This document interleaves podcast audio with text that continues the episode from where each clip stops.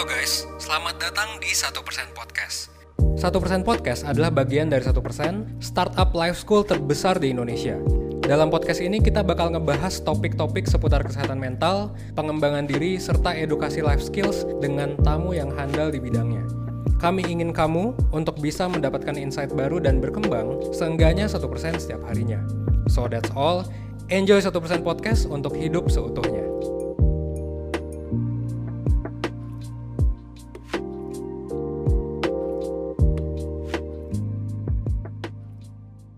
Selamat datang di channel 1% Podcast, di mana kita bakal ngebahas ilmu-ilmu penting kehidupan yang belum pernah diajarin di sekolah.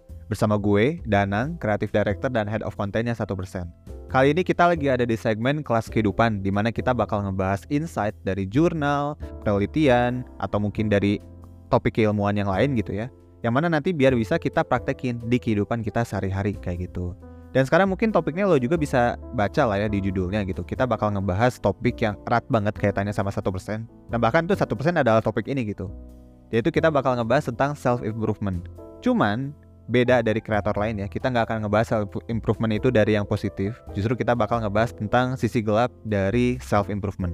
Kayak kenapa sih gitu banyak orang yang ngikutin self improvement, tapi kok hidupnya masih susah gitu ya, masih struggling, masih males dan lain sebagainya gitu. Dan itu kita bakal bahas di episode kali ini. Sebelum kita bahas lebih jauh ya tentang apa itu sisi gelapnya dari self improvement, kita perlu tahu dulu gitu sebenarnya tuh self improvement itu apa sih? Kalau misal cara definisi, self improvement itu adalah metode pengembangan diri gitu ya. Jadi pengembangan soft skill lo yang lo lakukan secara mandiri sendiri gitu ya. Nggak ada guru, nggak ada mentor, nggak ada orang yang ngajarin lah intinya mah gitu ya. Dan metode belajarnya itu banyak. Lo bisa sambil dengerin podcast kayak yang lo lakuin sekarang gitu ya, dengerin gue ngomong. Atau mungkin lo juga bisa nonton video gitu ya, videonya satu persen ada di YouTube gitu. Lo juga bisa lakukan metode belajar itu atau mungkin juga lo bisa sambil baca buku gitu karena ya mungkin lo tahu lah ya di toko-toko buku banyak gitu ya di bestsellernya ada buku self improvement gitu dan itu juga bisa salah satu bentuk belajar yang bisa lo lakuin untuk self improvement kayak gitu dan sebenarnya bisa dibilang self improvement itu topik yang seksi banget sih gitu di dunia ya terutama mungkin gue nggak tahu sih kalau trennya di Indonesia akan sebesar apa tapi justru kalau misalnya di Amerika gitu itu tren self improvement itu gila banget sih gitu kalau dari data yang gue baca ya, self improvement itu valuasinya bakal diprediksi nyampe ke angka 14 miliar dolar Amerika cuy. Itu tuh sekitar 207 triliun rupiah. Itu gila banget sih untuk untuk sebuah industri gitu ya bisa sampai ke angka segitu. Dan juga orang-orang yang terlibat di dalamnya gitu ya, konsumen-konsumennya, itu tuh memang majority, majority-nya gitu adalah Gen Z dan milenial yang totalnya tuh sekarang udah sampai di angka 75 juta gitu. Berarti gue dan lo gitu yang lagi nonton ini sekarang itu termasuk orang-orang yang memang mengkonsumsi konten-konten self improvement di sana. Meskipun datanya besar gitu ya, banyak yang nonton, banyak yang konsumsi, banyak juga yang akhirnya belajar gitu ya secara mandiri dengan self improvement. Tapi kok yang jadi pertanyaan itu masih banyak ya orang yang ibaratnya itu masih struggling gitu di kehidupannya, masih susah mengatasi rasa malas, masih bingung juga gitu ya apa yang dia harus lakuin untuk memaksimalkan potensi dalam dirinya gitu dan masih bingung juga sebenarnya tujuan hidupnya apa gitu dalam hidup itu kan masih banyak ya masalah-masalah yang dihadapi meskipun mereka tuh udah konsumsi self improvement gitu. Yang jadi pertanyakan sebenarnya siapa yang salah gitu? Apakah salah industrinya atau salah orangnya? Gitu. Nah ini kita bakal bahas nih. Jadi gue sempat baca ya salah satu artikel gitu yang diterbitin sama Mark Manson. Mungkin lo kalau tahu ya Mark Manson itu salah satu penulis fenomenal ya dunia self improvement, yaitu bukunya yang terkenal itu adalah Seni Bersikap Bodoh Amat gitu. Itu kayak fenomenal banget gitu dan dia tuh jadi viral banget gitu ya gara-gara buku dia itu. Di satu artikelnya tuh dia pernah bilang gini, kalau self improvement itu sebenarnya dibandingkan dia itu menguatkan orang buat improve, justru self improvement itu tuh malah bikin kita jadi inferior cuy. Jadi bikin kayak kita tuh ngerasa nggak pede sama kemampuan kita gitu. Kenapa bisa jadi nggak pede kayak gitu? Karena yang pertama, self improvement itu kadang suka mendefinisikan orang ideal tuh kayak gimana. Misalnya tuh kayak orang ideal itu harus punya tujuan hidup, harus bangun pagi, harus bangun dan lain sebagainya gitu. Pokoknya banyak traits positif yang ada di standar kesuksesan gitu. Nah, si buku-buku self improvement itu kan ngajarin gitu ya, ngajarin standar kesuksesan yang kayak gitu. Tapi sayangnya orang-orang yang bacanya itu adalah orang-orang yang lagi punya masalah.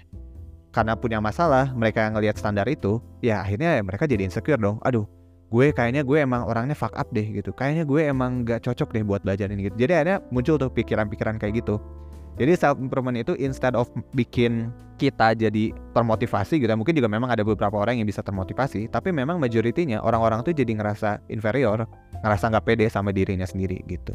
Itu yang pertama ya kenapa ini tuh self improvement bisa jadi toxic.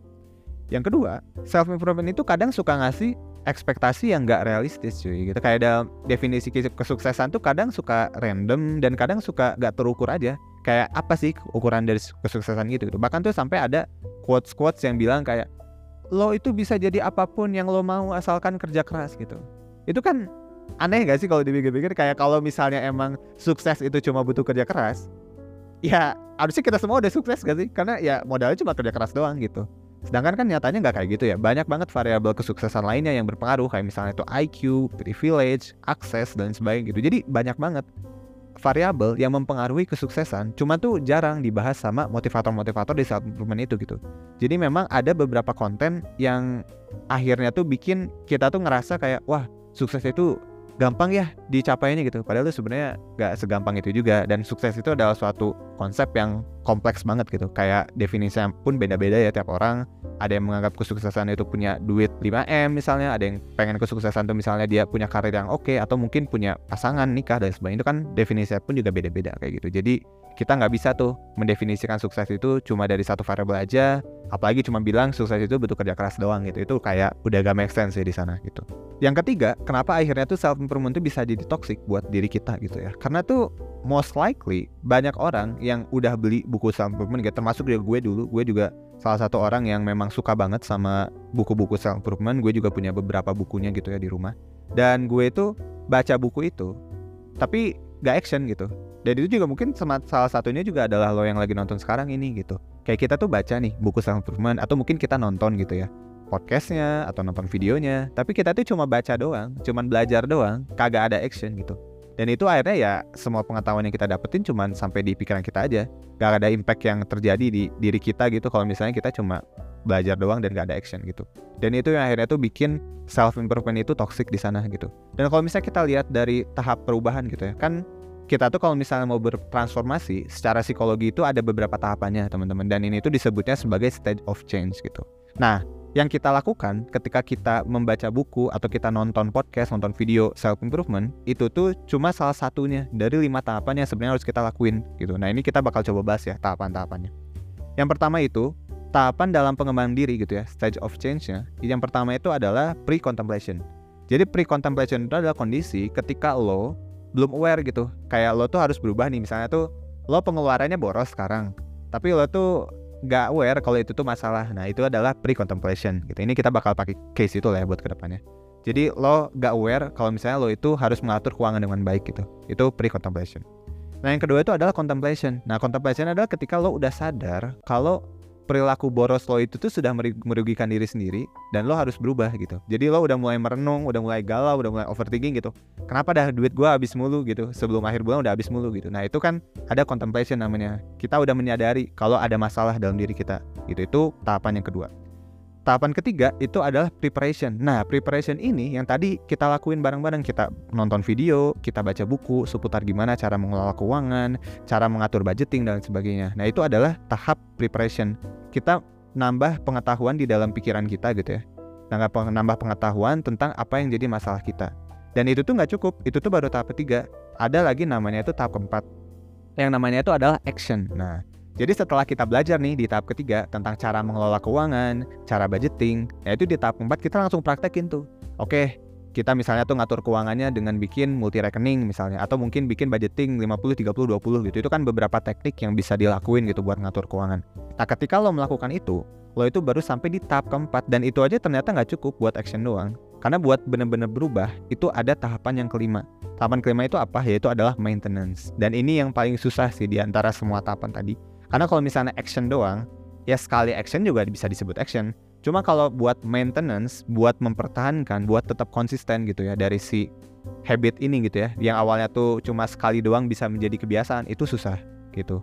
Dan kita baru dikatakan bisa berubah ketika kita memang sudah at least at least ya melakukan habit tadi selama 21 hari. Itu minimal banget. Itu baru kita bisa berubah. Dan itu pun juga tantangannya bisa bisa bakal lebih panjang lagi karena kalau misalnya itu pengen jadi lifestyle kita harus ngelakuinnya sampai 90 hari gitu jadi gitu ya ada lima tahapan yang harus kita lakuin kalau misalnya kita memang bener-bener pengen berubah gitu dari apa yang kita belajari di self improvement gitu karena kalau misalnya lo cuma stuck doang nih di belajar doang ya atau dibaca buku doang gitu ya itu lo bakal mengalami yang namanya analysis paralysis gitu Jadi lo itu ngerasa ya diri lo udah berubah, diri lo udah berkembang gitu karena lo udah baca buku. Tapi nyatanya ya lo nggak berubah. Lo tetap ada di titik yang sama dari lo pas baca buku gitu. Ya, at least perubahannya ada di knowledge-nya ya. Tapi ya knowledge doang kan gak akan bisa ngasih impact yang signifikan juga ya kalau nggak lo praktekin kayak gitu.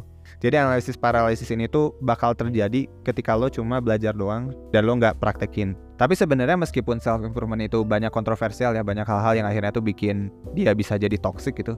Tapi kan juga wajar kalau misalnya kita lagi ada masalah dengan kemalasan, ya kita cari solusi dong buat ngatasin rasa malas. Atau mungkin kita misalnya tuh lagi susah gitu ya ngatur duit, ya udah kita cari aja solusi tentang ngatur duit. Dan itu kan self improvement itu salah satu caranya gitu buat kita bisa belajar gitu kan.